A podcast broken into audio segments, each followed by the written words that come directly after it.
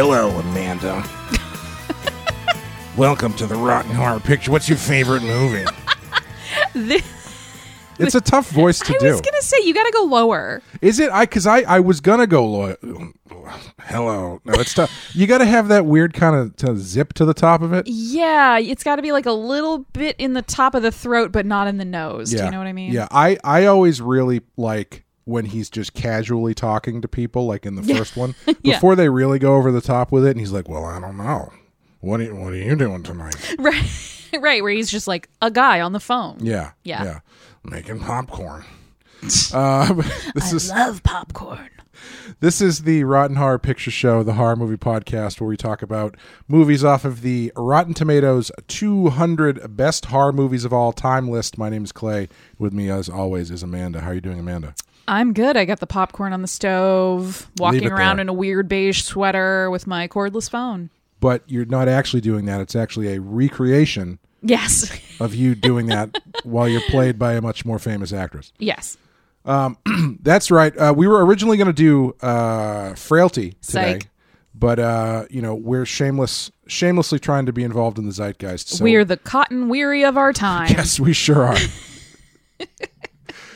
uh, and today we are doing number 165, which is Scream 2. You said that like you weren't sure which which one you were gonna say. I honestly forgot what it was for a second. I apologize. Um, yeah, because uh, the new one is the new one is out. I think at this point, COVID, uh, COVID conditions uh, being as they are, we will have seen the new one and uh, done a live stream about the new one Yes. before this episode comes out. So hopefully, we had lots of really great things to say in there. But Yeah, I, I'm I'm sure we were extremely insightful. I hope so. Yeah. I hope so.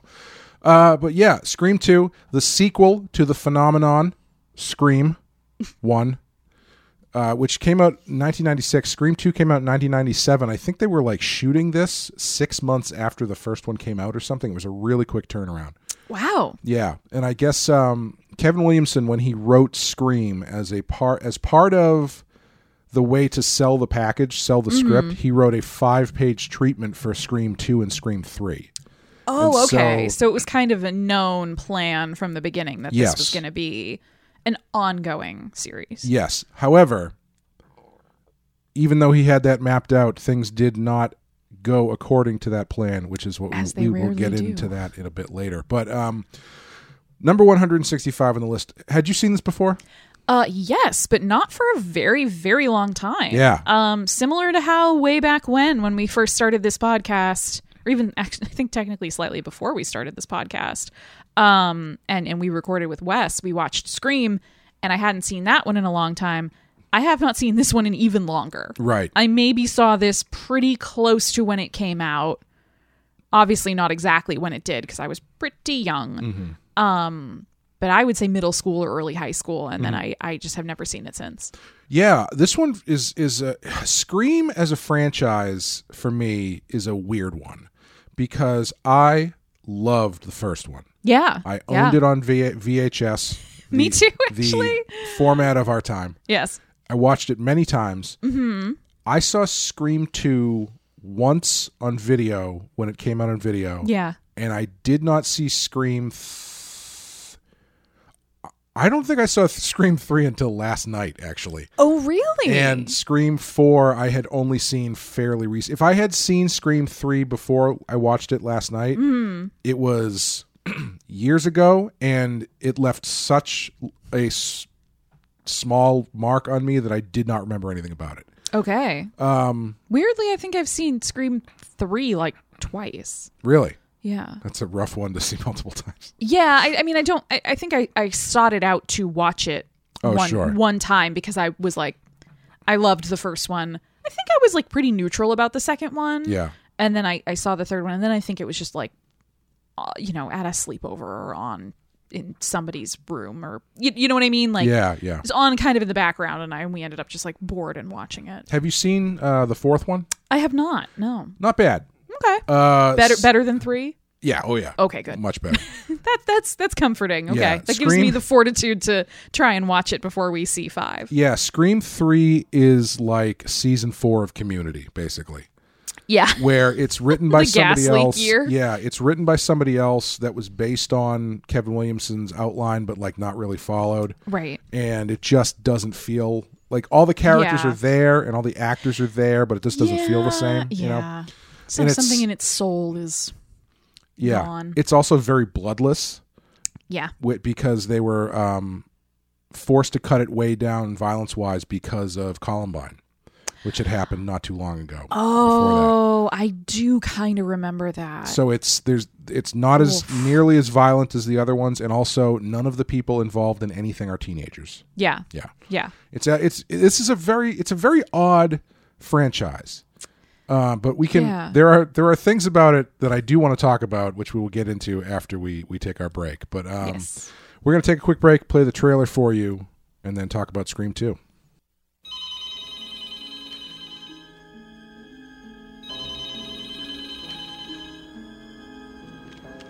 Hello? Hello, Sidney. Remember me? What do you want? It's time, girlfriend. Don't you know history repeats itself?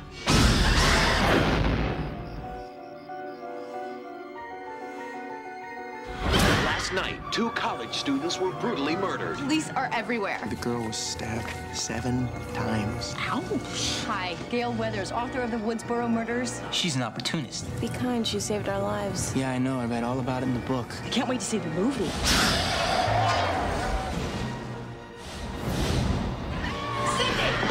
Did you know the victim?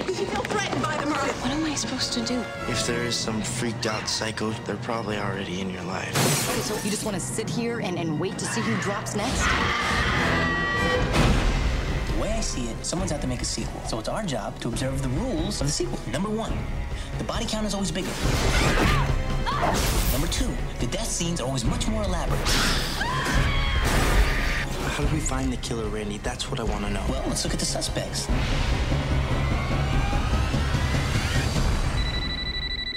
I'm not interrupting anything, am I? It's him.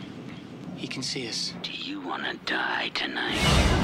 Is that the best you can do? Why not set your goals higher, huh?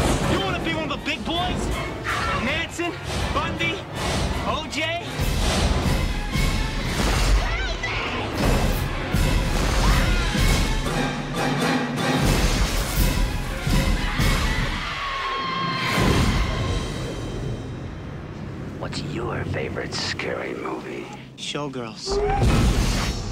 Absolutely frightening.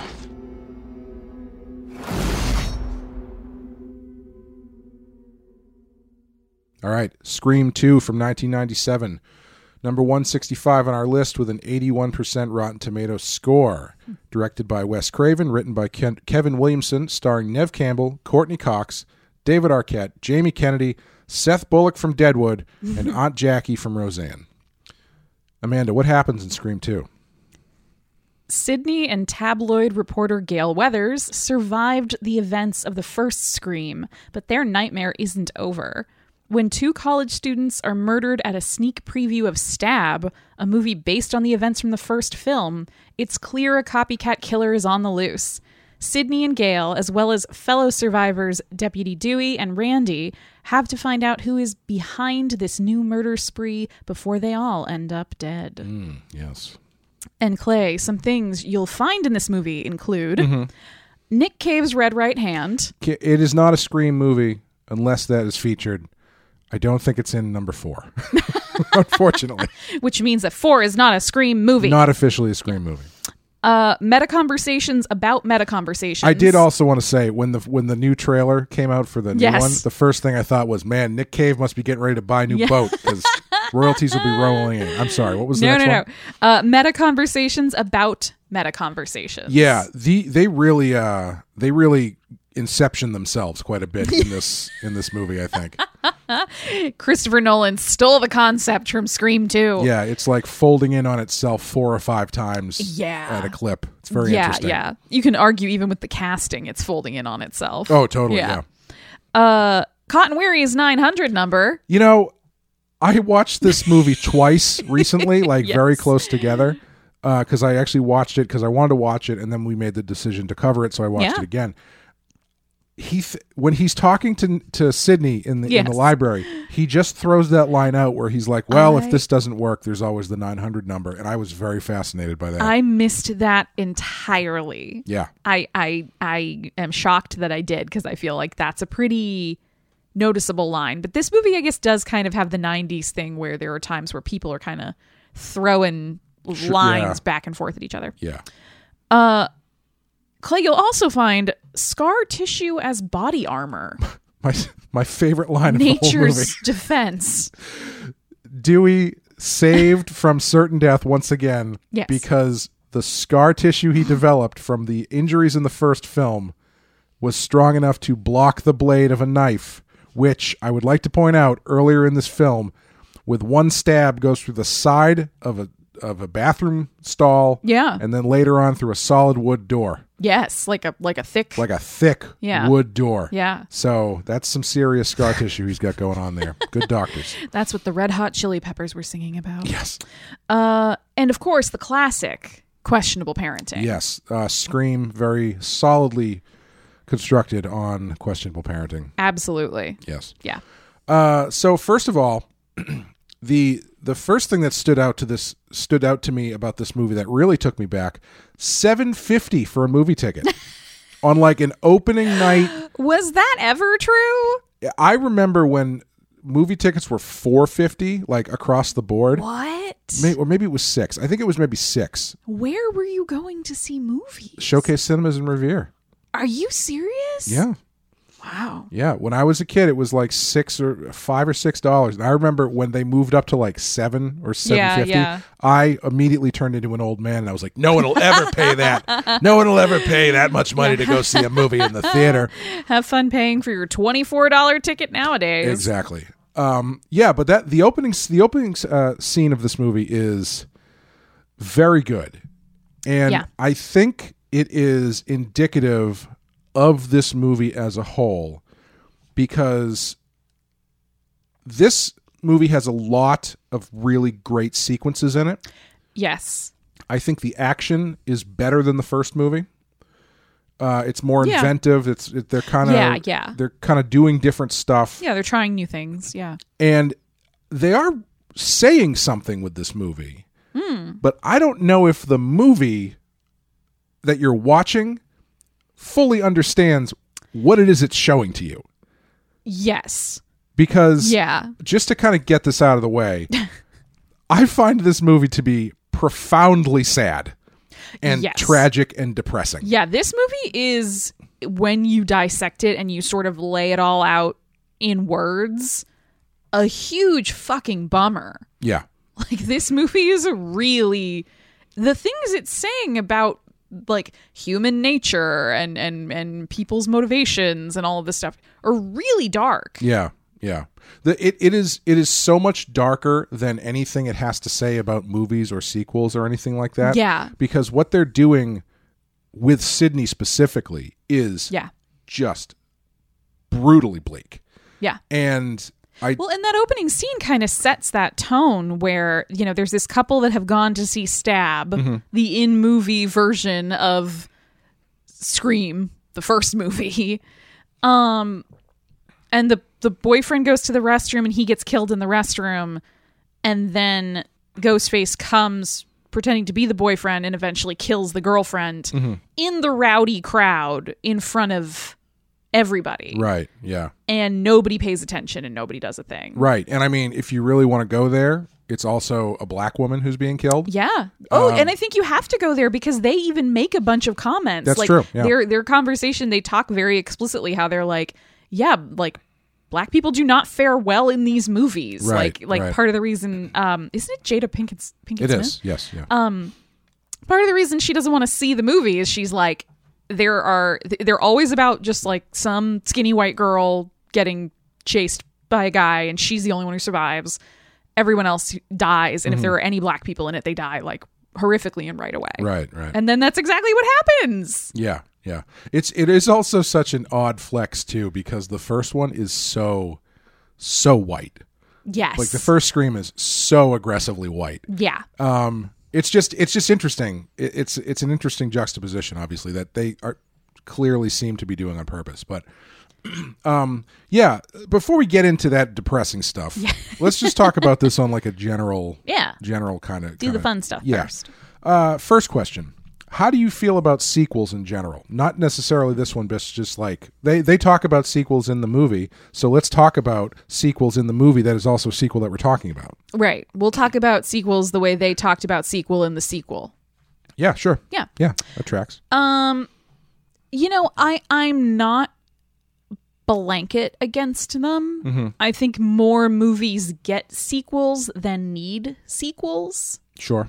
Um but I do think that like especially in horror movies the franchise is such a it, it's it's such a genre unto itself Yeah. that by Yeah. making a movie that has multiple sequels that are sort of at least mostly in, all in canon you are sort of following in this grand tradition at this point Yeah. do you know what i mean like Yeah. like there are so many horror movie franchises and horror movie franchises have been a thing in such a big way f- at least in my opinion kind of longer than a lot of other styles or genres of, Mhm. of movies that have been sort of like more falling into that pattern now Yeah. um so i'm not i'm not inherently against them however i i really i do agree with with the conversation they have in film class where they're sort of like yeah name a sequel that's better than the original Right. right. and i kind of i i'm sure one exists but it is hard to think of them so it's kind of like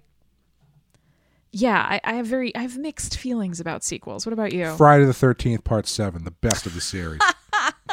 hard disagree See, that's where I think they limit themselves in that conversation because everybody only talks about the first sequel. Nobody ever talks about the later sequels. right. Well, I mean, because like I, I, I feel like that. Then you get into Randy's argument Right. of, oh, that's not like a Empire Strikes Back's not a sequel. It's the middle, uh, middle piece of a trilogy that was planned as a trilogy, Right, or right. you know, became Well, quote unquote plan. sure, yeah, yeah, yeah. that's a different podcast. Yes. Um, that yeah. I will not be on.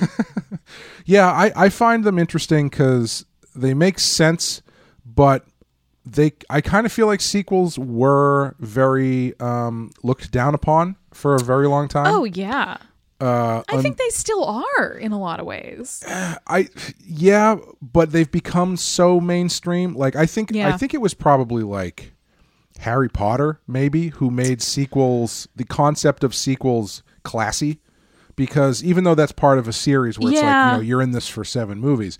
It's this idea that It, it's it's the the intro to the extended universe.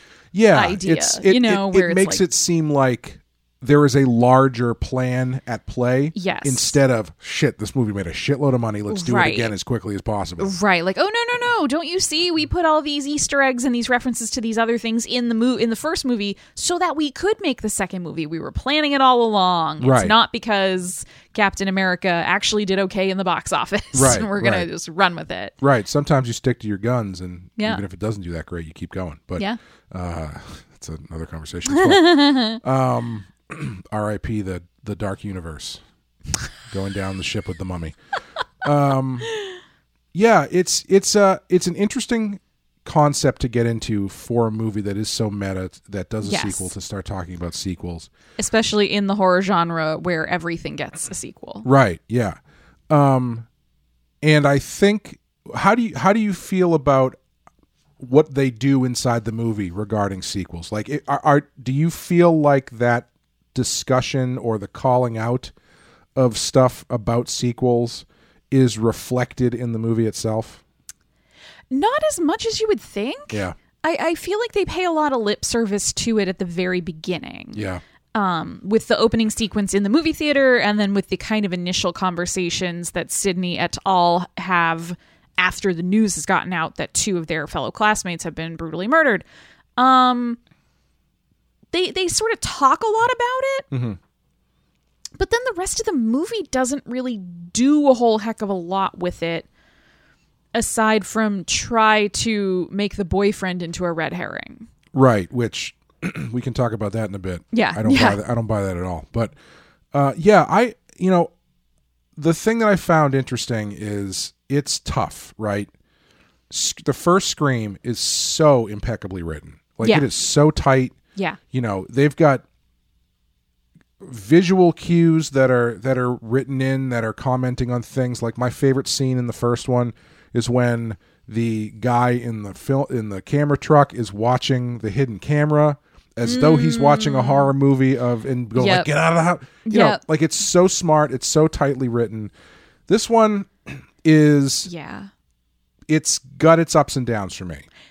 Yeah, and I think in the first one, the the meta stuff and the comedy are better woven together. yeah, yeah. And then incorporated in the rest of the movie in a way that like makes sense and feels genuine to the characters and to the action, but doesn't feel like it's super making light of what's happening. Mm-hmm. Whereas in this movie, there's like throwaway jokes and some like, you know, Gale Weathers bitchiness that's supposed to be kind of like funny, right but it really largely kind of there's the, the, the, like humor of it is kind of lost. That sort of like the the feeling of like gleeful indulgence yeah isn't there in this movie. Like we said earlier, it's much more bleak yeah for all of its like trappings of like you know slick 90s movie Yeah, and I, I feel like it kind of it it covers itself a bit in how good the individual sequences are. Like yeah the opening is really great. Um, I I even like the I like the setup that it, Sidney's in college and she's got a caller ID thing. That's a, that's a great idea. Um, the Randy's death is a really great sequence when they're all running around looking for people on cell phones and stuff. Which I I kind of remember that scene hitting more then because Yeah. cell phones were pretty new. And so this idea that oh, instead of looking for someone who's calling a landline, you could be any one of these people out in the wide open could be the the the, the caller. right right it it adds like a level of fear and intimidation of like oh shit he could be literally anywhere he's not just you know it, either on a corded phone or has to be within range of the uh the cordless phone's reception Right. like he can just be like wandering anywhere hiding anywhere Yeah, and I remember Randy's death itself very shocking. I was not expecting them to kill him. yeah Um I even liked to, to, to jump backwards in in the movie slightly. This sort of Black Christmas homage where Sarah Michelle Gellar is alone in the sorority house. oh sure, yeah. I thought that was really well done. Like Yeah. They they even we were talking about it. They they come up with a really great reason for her not to leave. right, why she has to go back inside and which, you know, usually you're like, "What are you doing? Don't go back in the house." But she like she's trying to do the right thing that everybody yells at the horror movie heroines to do, which is just call the cops. Mm-hmm. Right, but she can't because if she leaves the house, she's on a cordless phone. Right. The connection of the phone doesn't work, so she's got to go back into the house so she can get reception on the phone. Yep. Um, I do think that's that scene is kind of weird because she's playing the designated driver in case sorority sisters need a ride home from the party that is literally across the street. yeah. Uh, but I guess you know it's always good to have one person at the house who's sober. So Yeah.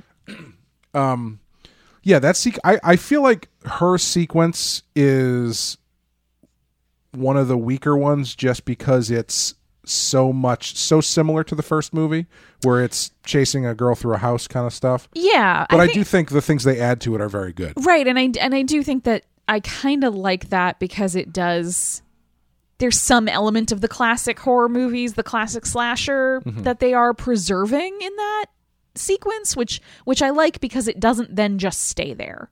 Sure. you know what I mean? The rest of the movie is not them just like hiding in the house. Mm-hmm. Um, so I think you know I, I think it works where it's at, and then yeah, I, I don't want to jump too far ahead, but I I agree that I just kept looking back through my notes and sort of being like, that scene was pretty good. Yeah. That Yeah. scene was also pretty good. That sequence was good.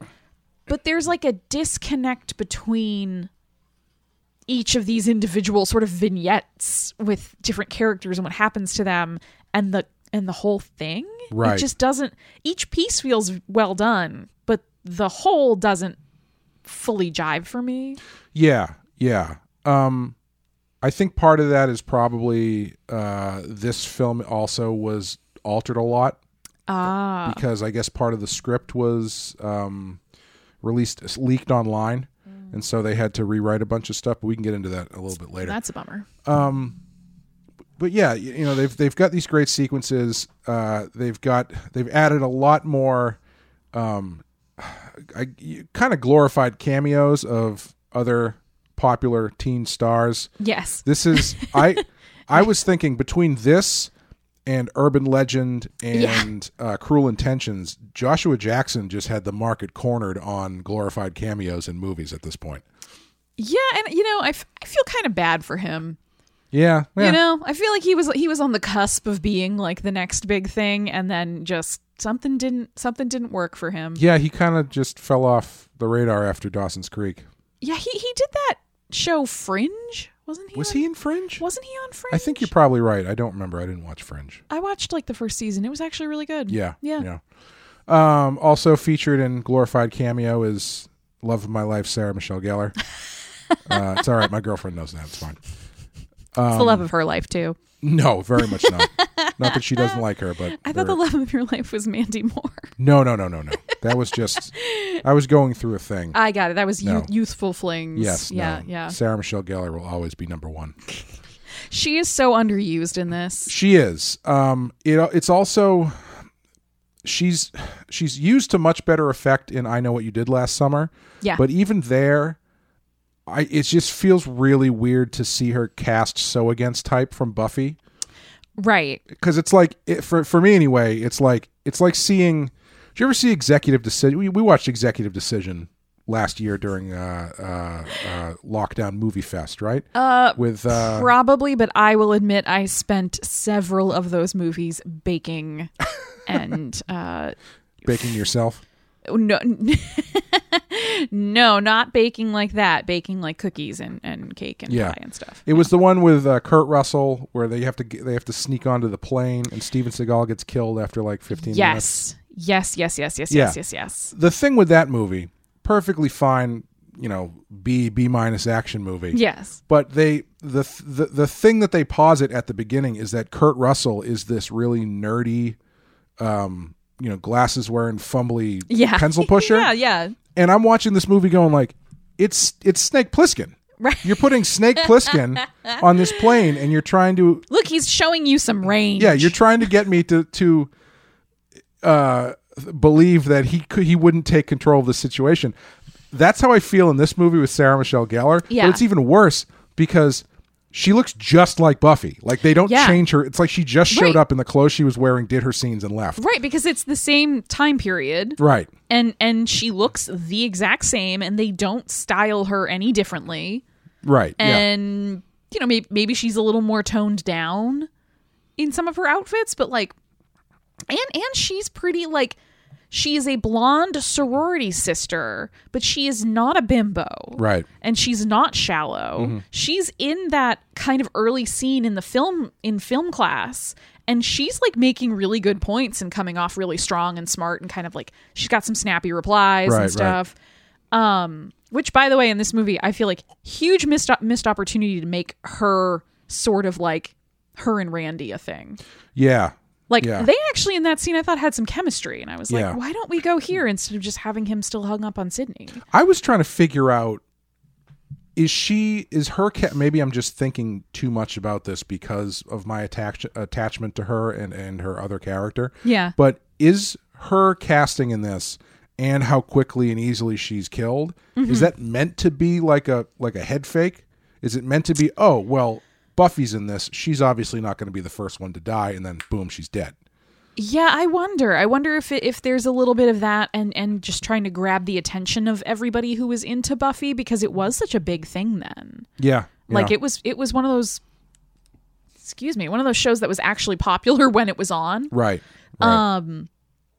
Yeah, I don't know. I do think this movie, this this franchise in particular, which is so filled with actors from the same popular television set, Yeah. is really hampered by the fact that basically everybody in these movies was trying to film them in between episodes of the TV shows they were doing. That's a really good point. Which is probably why Joshua Jackson is only in these movies for like 15 minutes. Yeah, and probably why Sarah Michelle Gellar was like, okay, and then throw me off this balcony, please. Yeah. I have places to be. In Scream 3, Neve Campbell is barely in that movie. Really? Because, because she was shooting Party of Five and another movie at the same time. wow. So she, if I read that her schedule was something like she was shooting Party of Five in the morning, and then she would shoot uh, um, Scream Three at night, and then like have like a four hour break, and then on the weekends she actually would work two days straight on all three of those projects or something. It was, some- it was ridiculous, yeah. But you know they're kind of hamstrung by that. Um, I mean, this is '97. I don't know if Sliders is still on at this point, but Jerry O'Connell was in Sliders. Yeah. Uh, Courteney Cox is in Friends, obviously. I was going to say everything. Yeah. David Arquette was, well, this is basically all he was doing, so he Yeah. could do whatever he wanted. That's why we get a lot of Dewey in this movie. yeah, Dewey Dewey gets put front and center in a lot of these sequels, I think because he was the most available. Yeah, Du- and Dewey Dewey kind of gets like a like a, an attitude makeover in this movie. Yeah, he Yeah. goes through some interesting changes in this series. Because one of the things I really like is that he has visible damage from the first movie because Yep. he's got like nerve damage, so he doesn't Right. walk really well, and he's got kind of like an arm thing. Yeah. Uh, that gets ironed out across the next few movies.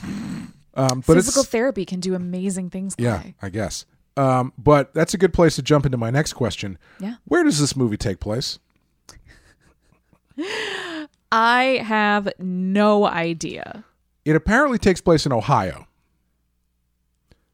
Which the I actually looked up online and asked someone who was a scream aficionado if they knew, and they said Ohio. And I didn't remember seeing anything. The only Yeah. time that you see it is when they the sh- cops show up to uh, Cece Sarah, Sarah Michelle Gellar's Yeah, yeah, yeah. Uh, death scene. Yeah. You can see a license plate and it says Ohio. Huh. So the reason I bring that up is because I found it really convenient. Not only are Sidney and Randy going to the same college, random college in Ohio, Gale Weathers shows up less than 24 hours after that murder, and so does Dewey. And it just seems really convenient to me. Yeah, I, you know, I, I I will say I can justify a couple of them. Mm-hmm. I could totally understand being like Sidney and Randy kind of having a codependent friendship going on. Sure, Where it's like sure. we have been through something deeply traumatic. You know, I, I can I can see Sidney being like, I'm not going to college. I'm not doing it. I'm just gonna like I'm gonna barricade myself in my house for the rest of my life. Mm-hmm. And Randy being like, No, look, come on. I'm gonna go to this school. You should apply with me. We'll go together. I'll watch your back. We'll watch each other's backs. We won't let anything bad happen to each other. That I would buy. Like they they are like trauma bonded friends. Sure. Yeah. Gale showing up with Cotton seems like it's because Cotton Weary has gotten out of prison. Oh, I forgot has- to mention Cotton. Cotton is also already there. Yeah, but I think Gale has brought him. yes, I think you're right. And yeah. I think maybe I, I could, if you wanted to argue that she had already planned, because wasn't it also around like the anniversary of it happening and all yes, that? and she specifically brings him over to Sidney to like surprise confront her. Right. So I'm willing to believe that it was just a coincidence. Right. Those those ones I can sort of make some kind of sense out of. Mm-hmm. The one I can't is Dewey. Yes. Like um, why is Dewey how did he get he got there very fast He from did. California. and it was apparently that was a hangover from the original version of the script. Yeah. Because in the original version of the script, he had gotten a job as a security guard at the college, so he could be near Sidney and keep her safe. Oh, got it. I my theory is that these conveniences are overlooked because them being there so quickly subconsciously or consciously makes you go, "Oh, wait a minute, maybe they were the killer." Right. Right. Like I, I definitely think that's the reasoning that's the reason in the movie why you would have them all there so fast. Right. Is so that as soon as possible you can set up as big an ensemble cast as you can Mm-hmm. to sort of pitch different possible red herrings out there as as who's doing this. Right, right. Um speaking of the red herrings, Yes. uh as I was saying before, I I don't know about you. I don't really find any of the.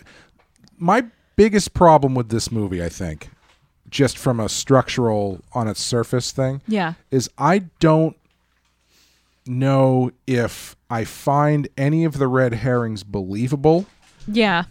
which then makes the actual reveal of the killers have less impact because I, well, A, don't know who one of them is. right. And the other one is just sort of like a side character who doesn't really have anything to do for most of the movie. but as as you said, is doing his best Jack Nicholson throughout. Oh my god! If you want to see Timothy Olyphant dial it up to fucking Yeah, nineteen, it's so it yeah.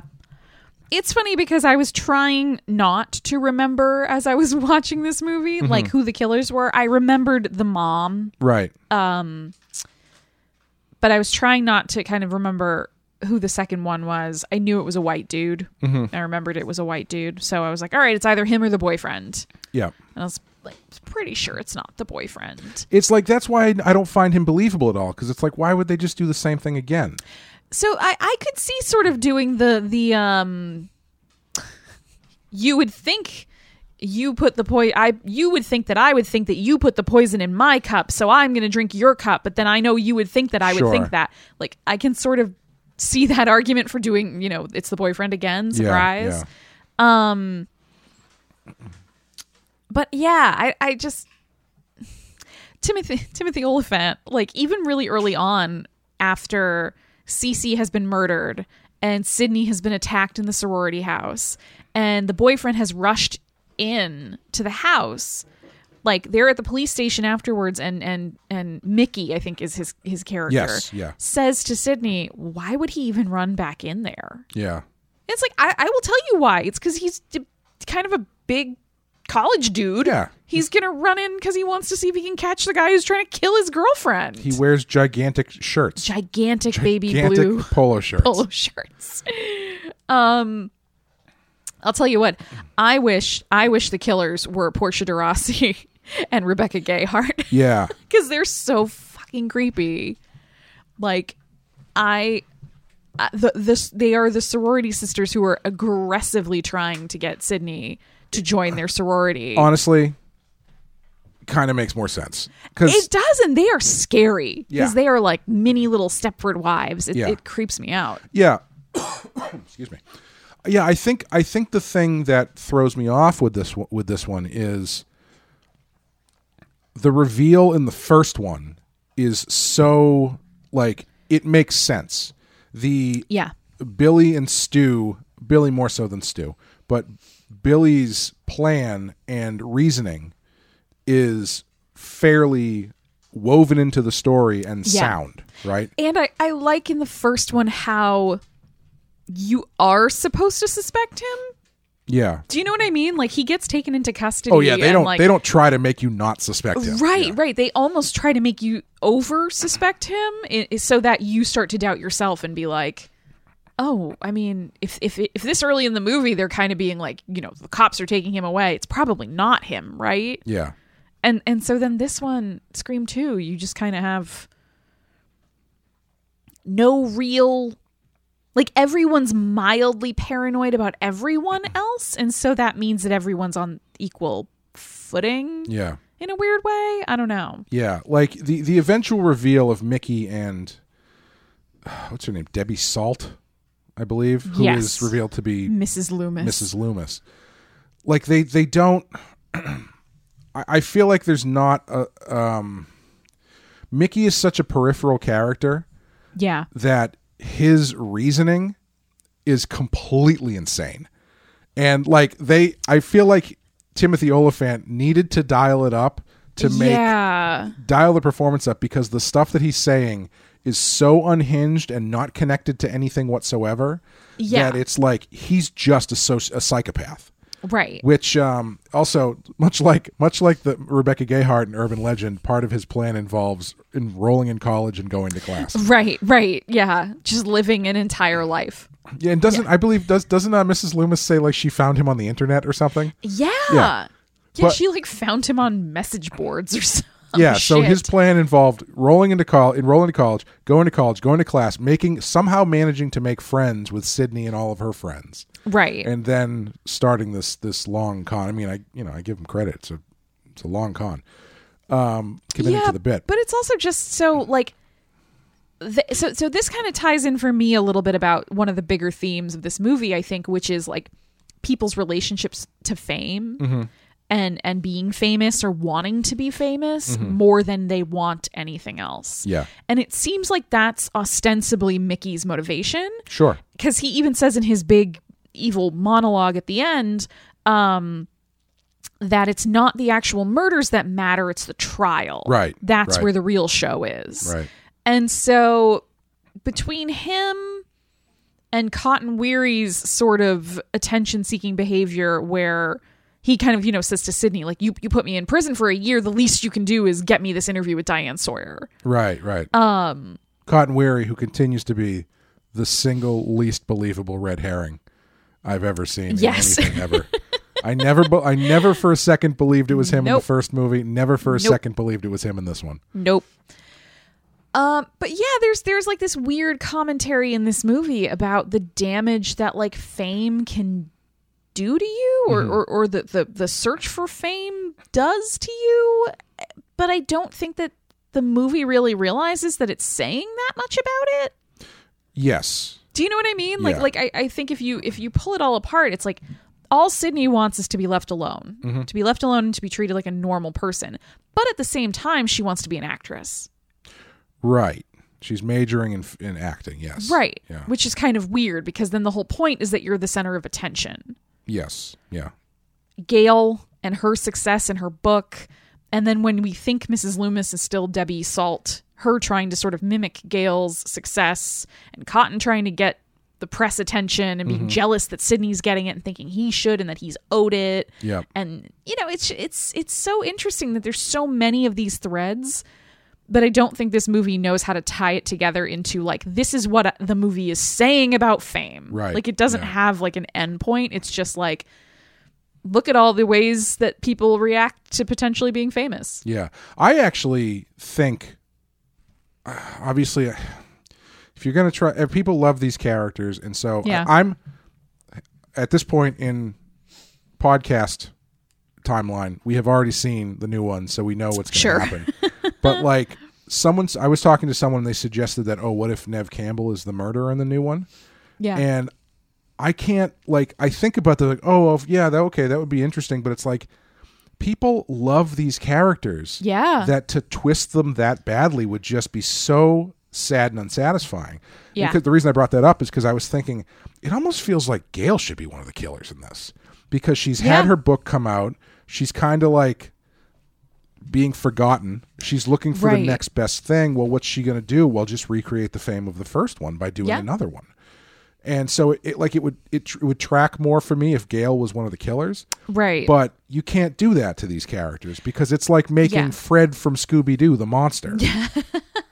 Fred was the monster that's all true. along. Yeah, that's true. Um yeah, no, I totally agree. I mean like, you know, another interesting way to have it is is to have it be Dewey. yes. you know yeah. have it be dewey have him say like i lost so much in my life trying to save you i'm crippled be because so of dark. you but yeah exactly and that's the thing again it would be really really dark and people do and i i am one of those people i have like an affection for the main kind of cast of, of characters in Scream Sure, absolutely. um That's why I mean Randy's death is really shocking. Yeah. But I think Dewey's I, I don't know what you assault, I guess. you think it's a death in the yeah, moment they play Yeah. it like a death, absolutely. Absolutely. I think that scene is one of the best things Wes Craven has ever done. Yeah, yeah, where where Gale is trapped in the booth in Yeah. the in the sort of recording studio. the soundproof windows and stuff. It's like straight up out of a, of a 70s Italian giallo movie or something. Yeah. It's so well done. The music hits right the at the right way. It is heartbreaking. Yeah, These I was gonna movies say Courteney Cox's acting in that scene Yeah. is actually really great. the the deaths in the first movie still ride that line of horror movie death where it's like shocking but it's Yeah. still kind of fun to a certain Right, it's extent. like almost campy at mom in, in different moments. yeah, yeah. The deaths in this movie are pretty brutal and sad. Once once Yeah. I guess I should say I guess I should say the ones involving the main cast. Well, no, because the first one's pretty brutal too with Jada Pinkett Smith or Jada Pinkett at that point. But like, yeah, yeah, but there is there is definitely a le- an added layer when it's these characters that we've already they've already survived so much, Right. And it seems so unfair that they made it through so much only to be killed in this way, right? You know, which I think is a good segue into talking about my larger thoughts about this movie, which Yes, is that it is ex- profoundly tragic and depressing. And I think that the movie itself does not I don't know really quite how to describe this, but it feels like the the final veneer put on this movie yeah, either has a complete misunderstanding of the movie that it's Yeah. on yeah, or they just didn't know what they were doing. because the thing that real something about this movie has always the few times I've seen it, something never really sat well with me. And Yeah. I watched it when I was watching it the other night before we watched it together. I, I was like, I can't really put my finger on what this is. And then I watched it when we watched it again. Yeah. It's the final shot in this movie, uh huh, which is this big swooping crane shot yep, with this um like upbeat kind of like tr- Ver- very '90s music, yeah very very 90s like collective soul song or something yes, and they're doing this big crane shot pulling back from sidney who's walking out onto the quad Right, because they've survived, they've defeated the killers. Gale, oh, we find out Dewey's alive, and Gale has leapt into the ambulance to be with Dewey. Mm-hmm. Sidney has instructed and gotten the reporters to go pay attention to Cotton, which is all he Mm-hmm. wanted. And then she just turns around and starts walking across the quad. she walks across the quad by herself Yep. more alone than she has ever been in either of these movies Can I ask a quick question? Yeah. Where is her dad? Didn't he survive he the did first movie? he's actually in the third one I thought maybe he was a possible killer for the new one. Yeah. But apparently he died off, off screen between three and four. But oh, but yeah, Sidney is she walks away from Dewey is maimed, Yep. thought dead. Randy's dead. Yep. Her boyfriend is dead. Her Yeah. best friend is dead. Yep. Her uh, her other friend is a psychopath. Yep. Uh, her ex boyfriend's mother is a psychopath who is also dead. Yeah. Uh, Cotton only cares about being famous. Right. Um, Gale has jumped into the ambulance to go off. So I mean, Right. like Ga- she's Gale and Dewey are together. You yeah. know? th- regardless of whether or not they survived, they are now gone. right. Right. They've prioritized. Gale has prioritized Dewey. Yeah. Yeah. And you're left with Sidney, who is by herself dealing with a whole new round of people that she loved being murdered Yep. just because she is alive. Yeah, and the realization that this was not something that was going to happen to her just once. Yeah. Because You know, it was not like you would assume you'd only be targeted by a murderous psychopath one time in your life maximum. Right. Pretty quickly, this has already been round two. And she's probably what, 21 in this, you know, 20, 21 in this movie? Yeah, if Like- that. I mean, I don't know if she's she's probably a maybe a sophomore in college or something. Sophomore, Right. junior. So Yeah. now she has to look forward to her whole life and be like, it happened once and then it happened again. There's no reason why it won't happen a third or a fourth or a fifth Yeah. time. And the thing that is so sad to me about this is the text of the movie Yeah. through very specifically the scene with when she is at uh, theater rehearsal Yeah. talking to the director is this is your fate. Yep. You can choose to fight it if you want to, but this is your fate. And it bothers me because through this movie, all she does is avoid things. Yeah. She is constantly looking to other people to solve the problem. Even at the end, she you know sure she swings an axe around a bit and you know kind of uh, tries to fight off Mrs. Loomis to a certain extent. But even at the end, she has to rely. She has to give up her own self respect and do an interview with Diane Sawyer in order Yep. for Cotton Weary to save her fucking life. Yep. And there's there is nothing happy about any of this. No, no. it's she not a triumph. Right. She doesn't get this moment of empowerment. No. You know, and they kind of try to play it a little bit like she does. Like when she's fighting with Mickey, he has some throwaway line where he's even like, "Oh, you've got like a Linda Hamilton thing going on. It's Mhm. cool." And like to an extent she does. She definitely fights back. She's she's definitely like physically capable and and defends herself. But yeah, in that ending sequence, she is cornered. She Yeah. is she's going to die if this other person doesn't save her. Yeah. And yeah, there's no moment of like power or catharsis for her. It's just like, yeah, okay, now everyone's gone again and I'm alone again. Mhm. And there is nothing for me. There's no one standing beside me. There's no bright spot in my future. There's just this over and over again. Yeah. And I think it would bother me less if she was more active in the movie. Because Yeah. I was trying to think cuz before I before I Yeah. before I started watching the second one, I was thinking about the Scream franchise and I was like, you know, Sidney Prescott is like she's got to be one of the best final girls because she's it's she's always fighting her way through this stuff but and I was thinking back I was like, well, I'm thinking that based on the first one. I haven't seen 3 and 4. I haven't seen 3 and 4. I don't remember 2. Yeah. And then I watched 2 and it was just like I, she's kind of along for the ride in this Yeah. movie. she Yeah. and she never like actively tries to break this cycle and it is Yes. summed up in what is a great film scene but i think is a horrible scene in this movie which is where uh, her and her friend whose name i don't remember Ha- Hallie? hallie yes i think that's it um, Haley? Haley, Hallie? yeah. Haley. They're in the uh, Ghostface shows up, kills the two cops that are protecting Yes. them, and starts driving the cop car, which they are stuck in the back seat of. They can't get out because the doors are locked. And there's like a great thing between the front passenger seat and the, the Right. back seat. Crashes the car. Ghostface is knocked out. The only way that they can get out of the car is if Sidney pulls the cage off the front of the car, climbs through, climbs over Ghostface, gets out of the car, Right. which she does. Yeah. However, and it's a great, like, very suspenseful scene Yeah, lots of tension. but I I was sitting there just going like, kill this fucking guy, kill him, Or at least take his mask, take the mask. off. And I know they kind of they try to do the thing. It's like don't do it, you'll wake him up or whatever. But it's like yeah, you gotta climb over him. you are literally gouge his this eyes is, out. This is the best chance you will ever have to Yes. end this right now. Yep.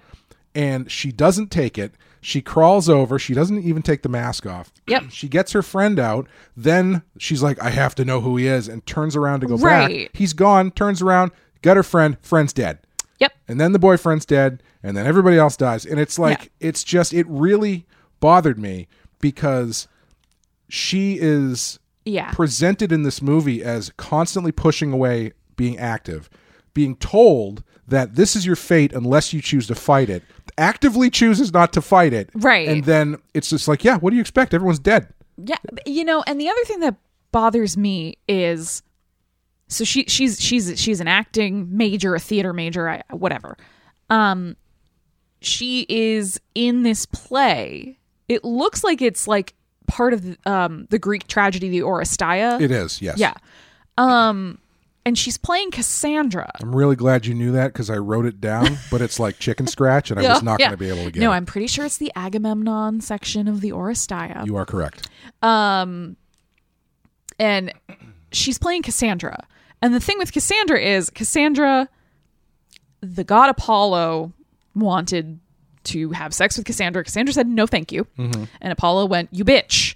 And then he, As, the, as they were wont to do. those yeah, gods, yes. absolutely. And then he cursed her with the ability to see the future. Mhm. But the curse part is that no one will believe her. Mhm. And this bothers me so much in this movie. Because if you want to make her, because because clearly having the big climactic battle on the stage, in the set, is supposed to be like, ah, yes, you are the Cassandra of this tale Right, kind of right. thing. I- you would think the thing about Cassandra is she's too active. Interesting. Okay. She can see all the bad shit that's going to happen, and she's always trying to tell people. Sure, and sure. nobody believes her. Everyone thinks she's insane. Mhm. They literally think she's a mad woman, and so they lock her up. Yeah. And nobody listens to her. Sidney is the opposite. Sidney is Yeah. just like she she's not walking around saying, "You guys, this is really bad. We need to take steps. We need to protect ourselves. I'm going to go get a gun. I'm going to go Right, do whatever." right. Like she's just kind of like, "Oh, I guess I mean, I'll just go to the sorority house. I'll go to this party with you." And it's like, "Wait, really?" Like you were attacked and or, or these people were murdered and all this stuff is happening and you're just going to go hang out? Yeah. Like it really bothers me that she never has a moment where she like has to actively confront the fact that she's kind of ignoring this stuff even though Yes. even though she's running away from someone actively chasing her in a in a ghost face mask with a knife Yeah. she's still kind of like passing it off and is Right. most of the detective work is being done by Dewey and Gale and Randy and, and and I mean again I don't know if that was just scheduling things and they had to you know only had her for a certain amount of time Sure. but it's just she seems like based off the first one to be such a capable character and i'm not Yes. saying that she needs to be linda hamilton No, no, no, no. I'm not. I'm not saying we need to see her in her white tank top doing pull-ups. Right. Like it's it's fine. She can also just be mostly a normal girl. Yeah. But you'd think she would get to a point where she was like, after what I went through with Billy and Stu, I took self-defense classes and I have set up this. Like, you know, she she's smart enough that she's got the caller ID thing hooked up to her phone, which back then was not standard mm-hmm. you know? So it's like she's clearly capable and capable of taking preemptive precautions and and and and, and some sort of action. Yeah. and then most of this movie is just her making sad faces at her boyfriend. Yeah even like i don't even mind her trying to ignore it yeah. I don't mind her being like yeah i don't know why people are doing this to me. This sucks. I just don't want to deal with this. I don't have i don't have a problem with that. Yeah. I just have a problem with the idea that she never flips the switch. Yes. And like especially like Randy's death is the perfect example of usually in stories like these that character dying is the thing that that leads to the flip switch the switch flipping. Right. Because it happens at a certain point where she has turned the other way long enough that now one of her close friends has been killed Yeah. and she can't deny that this is about her anymore. Yeah. You know it, she can say oh yeah it was just copying the movie. Uh, it's just a coincidence people trying to be famous off of making a blah blah blah no now it is Right. actively about you. Right. You can't keep ignoring this Yeah, and I and I do think it's such a shame that Randy's death happens without Sidney there. yes yeah. Like I wonder if that maybe you could have had a scene more like that Mm-hmm. had she been there to witness it. Like she she's not really there for anybody's death. Like yeah yeah she's there when when you think Gale dies, yep when Gale is shot and falls off stage. yep she's And there for her friend Her gets- friend and the boyfriend. she's directly responsible for the death of her friend Right, and and kind of t- almost directly responsible for her boyfriend's death, mm-hmm. Derek, because Yeah. like she gets there before Mickey does, and then she's like, "What are you doing here?" And she kind of hesitates untying him, mm-hmm. and then Mickey shows up and is sort of like, "Oh hey man, we did it, we got her. Look, here she is." And mm-hmm. she j- believes Mickey more than she believes Derek, so she stops trying to get him out, and then Mickey shoots him. Yeah yeah. But yeah it, it is it's so it's so frustrating that she never has that moment of like i have to do something about this. This is my life and these mm-hmm. are my friends and and this is happening because of me. So i need to be the one to do something. Yeah. And because she she does get that in the first movie. Yeah. You know she she she really satisfyingly turns the tables on on stu and billy. Right. And i'm not i don't necessarily think the exact same thing no. has to happen. No not at all. And I'm not advocating for, you know, a Halloween 2018 style booby trapped house or Right, whatever. right. Like, I just think there has to be a level of, even in that final confrontation with Mrs. Loomis, you know, that Sidney on her own is the one who gets the upper hand.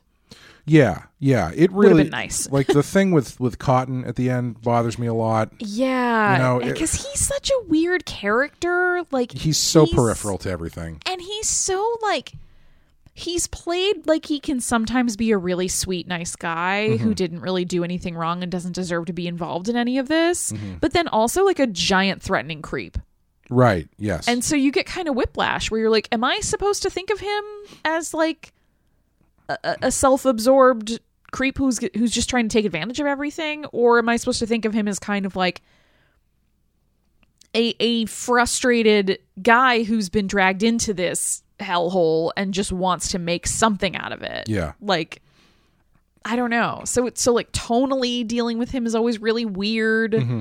And it's like, is he really gonna let Mrs. Loomis kill her? Yeah. If yeah. he's not a murderer and he's not a bad guy, right. why would he ever entertain that? It's it's Right. very weird. Yeah. Yeah. Yeah, and I, I think that's well. I wanted to, I wanted to ask you what you thought about because when I was thinking about this, how kind of sad and depressing of an ending it is for Sidney. I was I started thinking, well, why is this different than any other slasher movie? Because it ends the same way, where you have one person, maybe two people, who are left Yep. after everyone around them has been killed Yep. why is why does this land so much more depressingly than say any entry of let's just let's say any of the good entries of Friday the Thirteenth or Nightmare on Elm Street or anything like Yeah. that? What what what is the what do you feel like the difference is? Well, I feel like part of the difference is that a lot of those movies, it's easy to forget that a lot of those movies end with the final girl and some sort of friend or love interest Mm-hmm. or other character who's still there. Right. A lot, Sure. a lot of them do. I, I- know it's not not the majority, but enough that it's a substantive portion of of the sorts of movies we're talking about. The other thing I think is this movie ends in full daylight with a crap ton of people around, Yeah. and all of them ignore her. Yes, every single person ignores her. Yes. And I think that's really what it is because you know you've got you know some of the Friday the Thirteenth movies where the ending is the final girl defeats Jason or hmm. defeats Mrs. Voorhees, and then she's alone. But then usually you get some sort of small epilogue that the authorities have come. The, Right. kind of the adults have arrived. You know what I mean? Yeah. And they have taken care of her. She's on a gurney. She's going getting put into an ambulance. She wakes up at the hospital. Like there are signs that she is being cared for. Mm-hmm. That people are gathering around her, and she's safe now. She's protected. She's in kind of a, a cocoon or a community of some kind, even a temporary one. Mm-hmm. That there are people paying attention. That oh my god, you've been through so much. You've been through more than anyone should have to handle.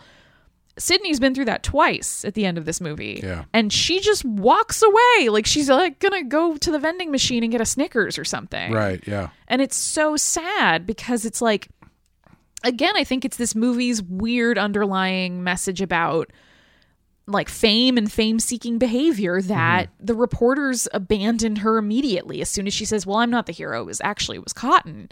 They all rush over to him and they don't give another thought to her.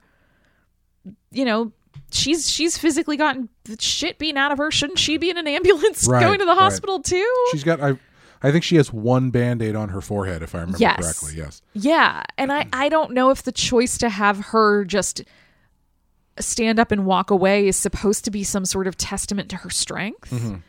And if that's the case, it really did not they didn't convey that well. Yeah. Instead it just seems like this woman is so alone and the only thing everyone around her cares about is their 5 minutes of fame. Right. Yeah. Yeah. For me, I think it it it it, it it's partly due to the fact that she is fairly passive Yeah. because in in slasher movies, that final girl um, comes along with a a sense of catharsis yeah. built into. She's been put into a situation that she was not prepared for in a against a uh, antagonist that is much more powerful than she is, and somehow she she pulled it together and she won. She defeated Right. the monster, Right. and Sidney doesn't really do that in this.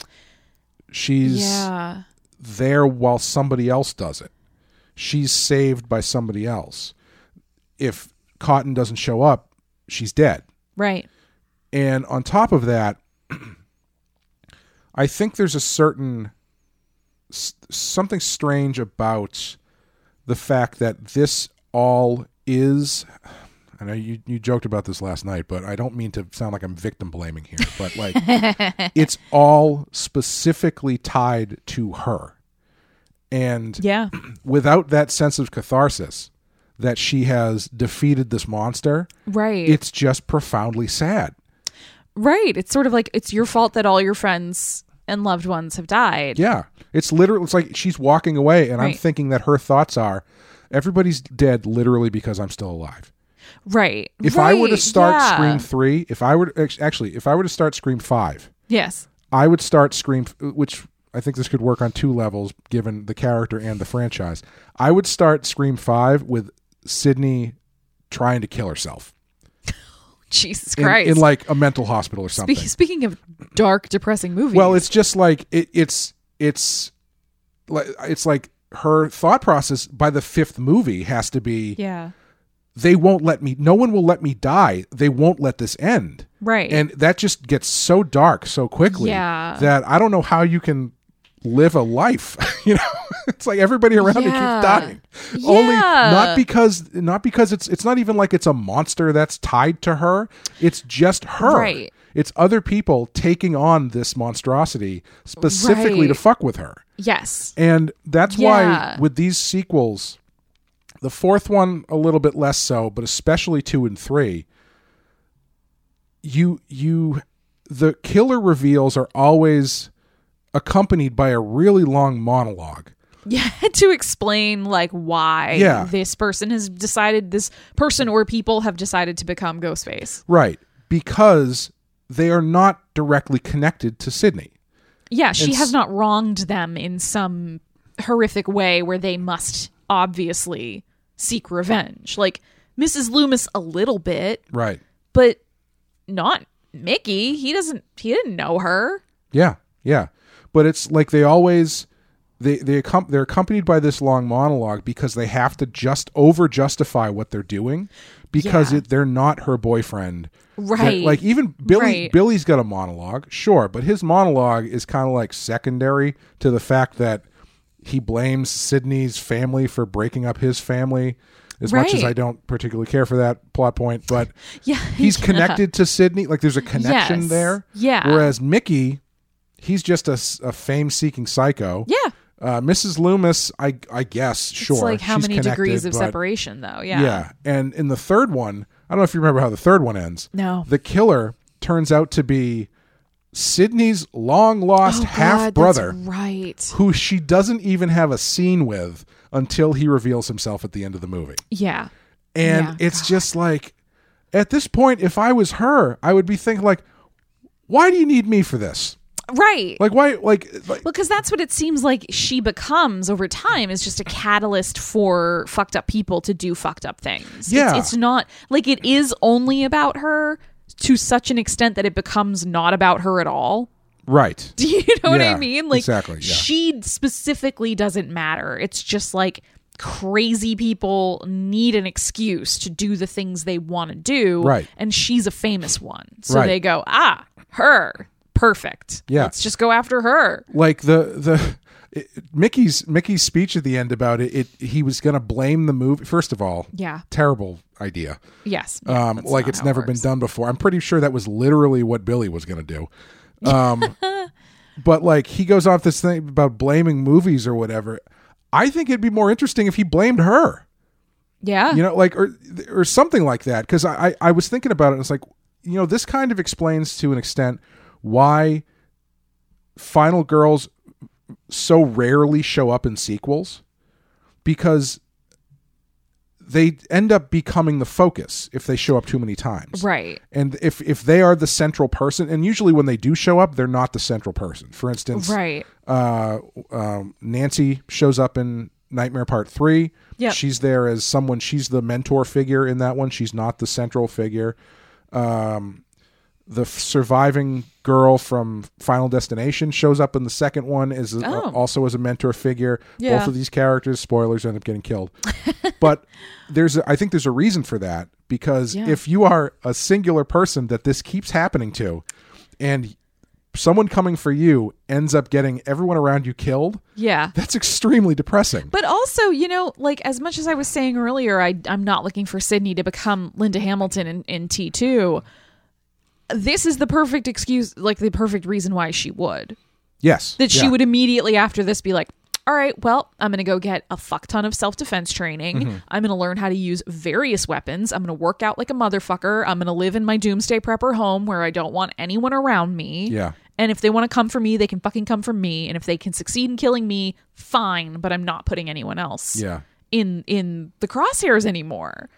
And instead, she kind of just stubbornly insists on being like, nope, just a normal girl Yeah. living a normal life. And it's like, yikes. I mean, eh, that's that's I think part of also what makes this so sad and frustrating at the end is that like most final girls who who kind of defeat the enemy you get a sense that they've they are they are damaged by what they have gone through but they have found this well of inner strength Right. they right. have found something within themselves that is powerful and strong enough to defeat the evil being, murderer, whatever. Mm-hmm. And then that makes you feel like they're capable of doing it again. They're Right. capable of defending themselves and others now that they have kind of unlocked this ability in themselves. Right. I, you don't get that feeling in this movie with Sidney. No. Like you don't get the feeling that she's like, well, if they want to come for me, let them come. I'm going to be ready. Mm-hmm. Like it's just sad. It's just like, oh, I guess I got to get all new friends and a new boyfriend for the Right. next for the next round of ghost faces to kill. Yeah, it it was making me think like what would need to change for me to not like what what feels like the most appropriate way for her to continue on in this series. Yeah. And it almost feels like the ghost face stuff should happen independent of her and she should actively involve herself in trying to figure out what's going on. yeah. Because that way, I mean, she does recognize that this is in part due to event this is events based on events that happened in her own life. Right. And so Feel some responsibility for it, but not be the catalyst for it every single time. Yeah, like I would be interested in a Scream movie where they don't come for her, and part of it Yeah. is her going like, "How come they're not coming for me?" Yeah. you know, like like that. That's I, I feel like in her car and driving to the town and being like, "Hey, wait, am I not good enough? Is it because I got older? Yeah. Am I not pretty enough for you?" well, like you know, I feel like I feel like that sort of disconnect Yeah, is is kind of what needs to be there. So, I mean, I guess at that point, Yeah. maybe it turns a little bit too Scooby Doo ish, where it's like, well, we got the mystery team back together in order, you know. But yeah, it's it's tough because I, I I think I think it's a tough line to toe, and I I also I don't think I'm totally against the idea of this just ending on a down, sad note where she's kind of alone. yeah, Uh, That's a bummer. I'm not saying that's a great cathartic ending, but if they wanted to go in that direction, I think what's so jarring about this particular movie is that they do end it on such a like upbeat, sunny 90s afternoon. Right. Which Yeah, is like, like, I- weird. Like why not just show her like why why not when she comes out of the building it's still nighttime right, and yeah, she sort of walks out of the the lights the flashing lights of the ambulances and whatever and kind of looks back at everyone and realizes how she how alone she is yeah. Everybody else gets a happy ending except for her. right some sad sarah mclachlan play, playing in the background. and I like I don't mind that either. Like I, Yeah. if if the rest of the movie if is going to like support that idea, right that's a fucking downer of a movie. But sure but if you want to go there you can go there there's, Sure, there's yeah. nothing wrong with that you know, like theoretically but it is this weird feeling that this movie thinks it's ending on a happy note yeah, that's like oh look at it look at who, all the people who's, who lived that's why I I almost I almost wonder if that ending is like a studio note. Because it's like this is just too depressing. We need to like Ah. This is the end of the horror movie. We need to make it happier. Or- right Or she's or the final girl she won or did they not even realize what they did? yeah that's that's that's the that's really the question is it's like if this was an intentional choice or not that changes things a bit Yeah. Well, after the first draft of the script was leaked on the internet, several changes had to be made and characters were fully rewritten. Dewey had to, had originally transferred himself from Woodsboro Police to the security staff on campus so he could be close to Sidney and keep her safe. Randy was originally Gale's new cameraman. Oh. And, uh, Joel was a med student and friends with Sidney. Uh, Derek was the film student shooting a documentary who walked around with a camera, not Mickey. Debbie Salt was more aggressive and bitchy. their, their words, not mine. As in one scene, she asked Sidney if she, quote, finally snapped and if she's the one doing the killings, being punched in the face by Gale as a result. The scene in which Sidney slaps Gale never happens. Mickey was the one who sang in the cafeteria to Hallie, and a different song uh, was sung.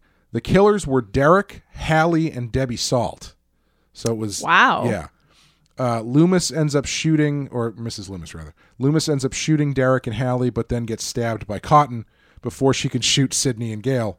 Cotton suddenly has a change of heart and decides to get even on both Sidney and Gale. Oh my god. As he considers them responsible for ruining his life, he stabs and kills Gale, and then runs after Sidney.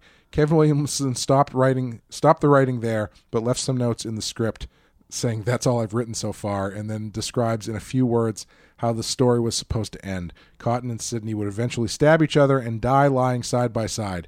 At that point, Williamson probably intended to end the franchise with this movie. I don't know how much of that's true because I do know that he wrote a, a, a treatment for a third movie Yeah. Um, but like I, there were a lot of changes. There's an there, the original ending does have there's so there is an original ending Yeah. that people have seen that Kevin Williamson has since said was a dummy ending that was written specifically as a fake ending. Got it. So people wouldn't know the real ending. yeah.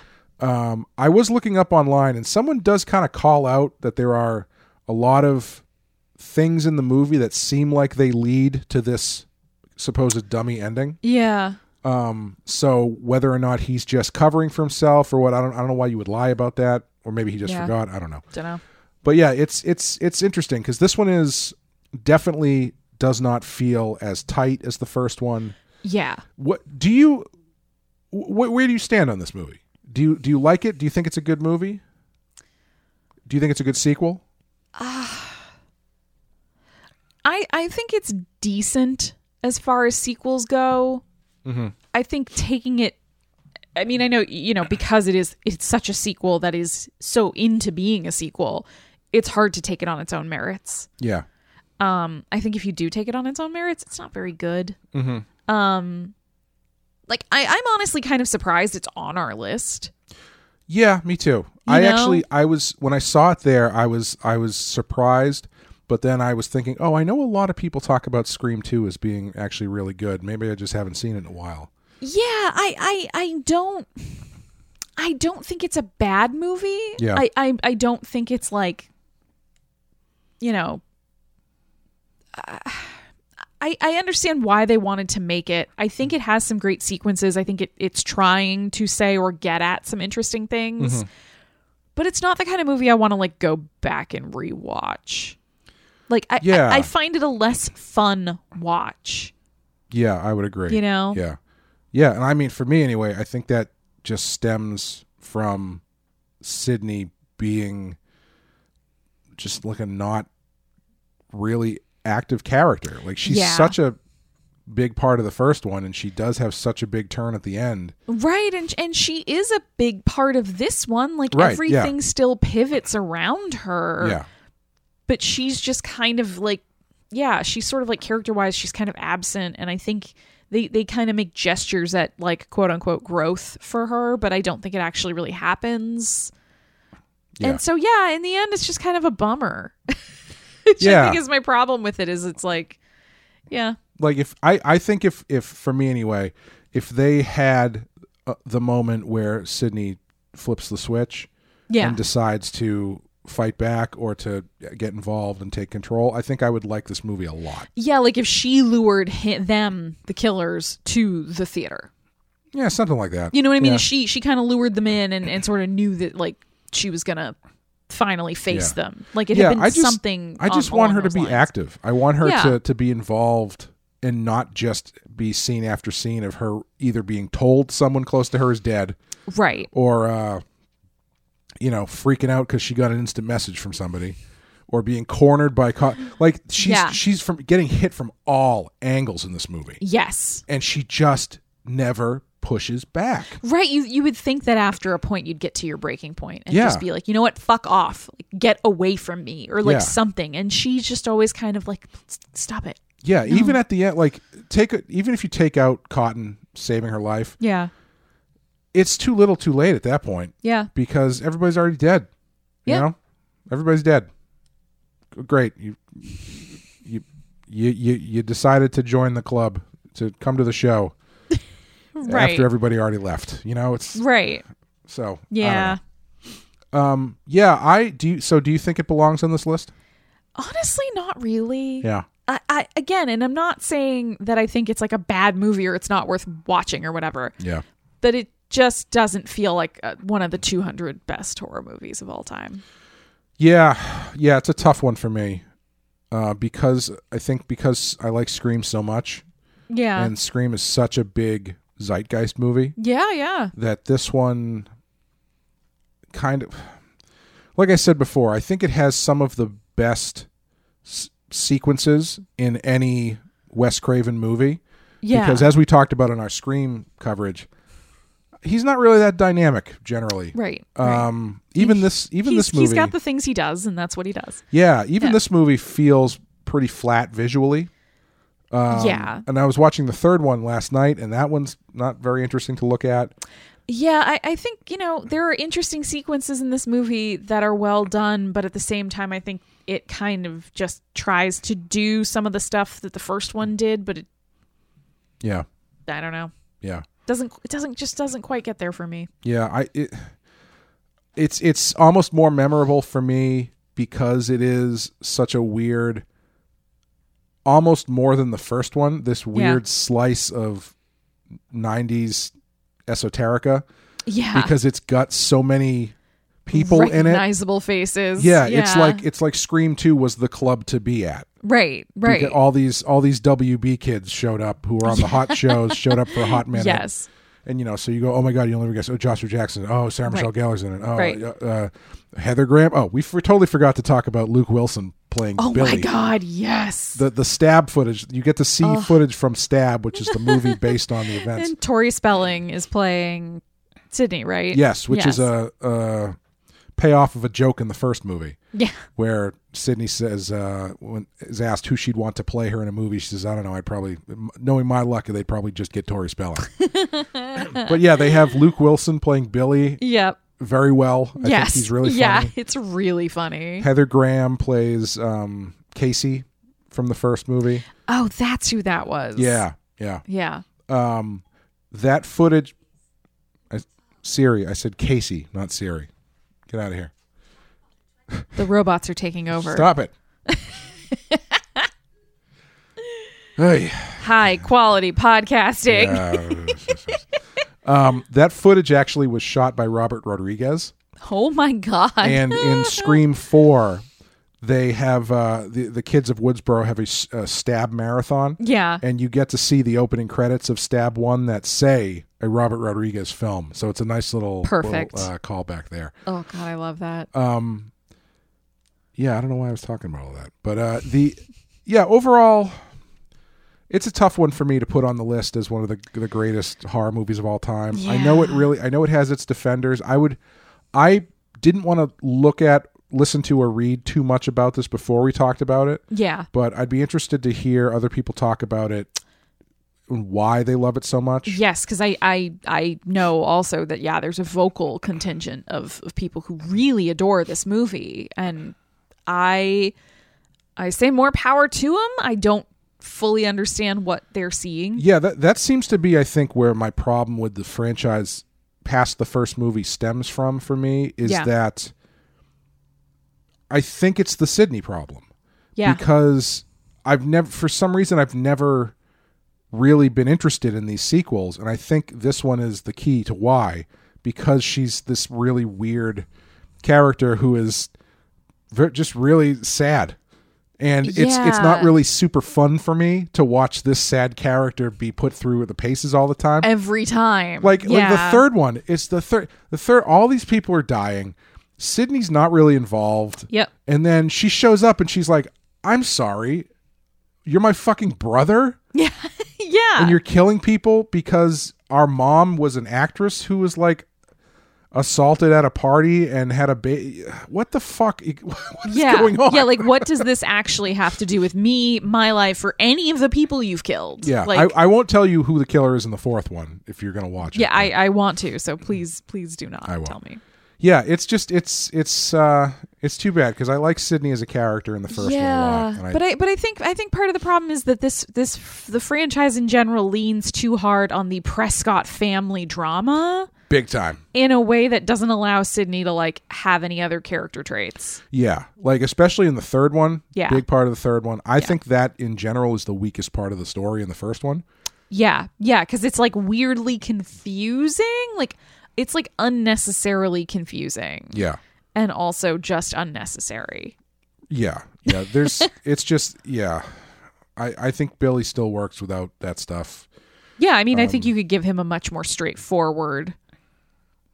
Yeah, the the the excuse that he uses in the movie. Yeah. about you know being uh, blaming movies that stuff is fine. Yeah. especially in the movie that he's in. Yeah, and the don't whole really think cotton need weary that. subplot doesn't really need No, to happen. As much as I love Liev Schreiber. Um, in the third one, I don't know if you remember. In the third one, the twist, one of the big twists, is that Ghostface gets a super voice changer that allows him to sound like everybody he is convenient to sound like over the phone. God, I forgot that, and now that you've reminded me, I hate it all over again. Yeah, yeah, Yeah. It's it's It's, it's, a doozy. that's a that's a Deus Ex Machina right to some lazy writing. sure is. Yep. Um, but I think that's going to do it for Scream 2. Thank you guys for listening. Uh, if you would like to support the show, you can do so by going to the pen, uh, patreon.com slash the Penske file and joining our Patreon. If you do that, you'll have access to all the extra episodes that Amanda and I are doing this year. Last year, we did the entire Friday the 13th franchise, one a month. Um, this year, we will be doing, we are doing Stephen King adaptations. We have a bunch on our list, but we're doing the ones that aren't on the list. So, like It Yeah. Part 2 and Christine and The Dark Half and all, all that fun stuff. Uh, bookending our year with It 2, It Part 2 in January, and the 1990 Tim Curry version in December. So, that should be fun. uh, but yeah, thank you guys for listening to the show and checking it out. We appreciate your support. Yeah, Thank you. Amanda. Thank you, Clay. We will see you next time. Bye, everyone.